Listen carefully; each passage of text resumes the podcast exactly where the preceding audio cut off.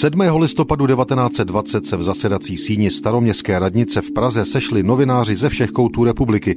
Důvodem bylo historické rozhodnutí založit ústřední žurnalistickou organizaci Československou obec novinářů, dnešní syndikát novinářů. Vedla je k tomu snaha podle tehdejších zdrojů o zdárný rozvoj československého novinářství a ochranu jeho příslušníků. Váha takového sjezdu v tehdejší nadšené náladě mladé republiky byla vidět i třeba v obsazení předsednického stolu.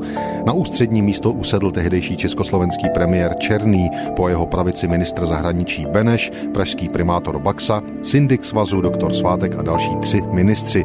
Novinové referáty praví, že průběh schůze byl velmi důstojný, žurnalistika tehdy pro vývoj státu byla velmi důležitá, vlastně zásadní. Novináři na oplátku ministry i nepřítomného prezidenta Masaryka ujišťovali o své vděčnosti jeho osobě i o oddanosti Československu. Ministerský předseda Jan Černý jim od řečnického pultu pultíku řekl toto. Žurnalistika je tlakoměrem poznání tužeb a přání lidu a zároveň nejrychlejším spojením občana s úřadem. Nikde jinde nenabil tisk tak rozhodujícího vlivu na utváření obecných poměrů na vývoj národa jako u nás. Náš žurnalista Havlíček byl zároveň národním buditelem, organizátorem a politikem širokého hlediska, jenž dovedl viděti do budoucna a jest v dnešních dobách politických tak významným a snad aktuálnějším, než byl ve své době.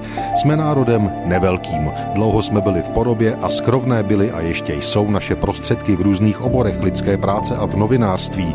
Nyní, kdy máme svoji svobodu a demokratickou republiku, jest naší povinností vzbuditi a vypěstovati v našem lidu vědomí státnosti.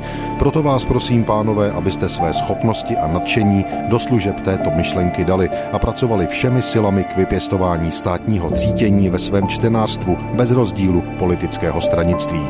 Své novinářům řekl i ministr zahraničí Edvard Beneš. Ten v nadsázce podotknul, že nejvíce tajné diplomacie se odehrává v novinách a to proto, že není přesných informací.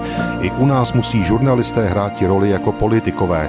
Přes časté výtky se ministr Beneš domnívá, že v důsledku získaných zkušeností je československý tisk daleko citlivější, ale i lépe vedený než u mnohých jiných národů.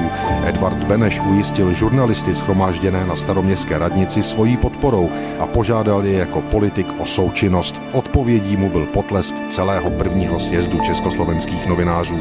Ti tedy založili svoji profesní organizaci právě před stolety 7. listopadu 1920.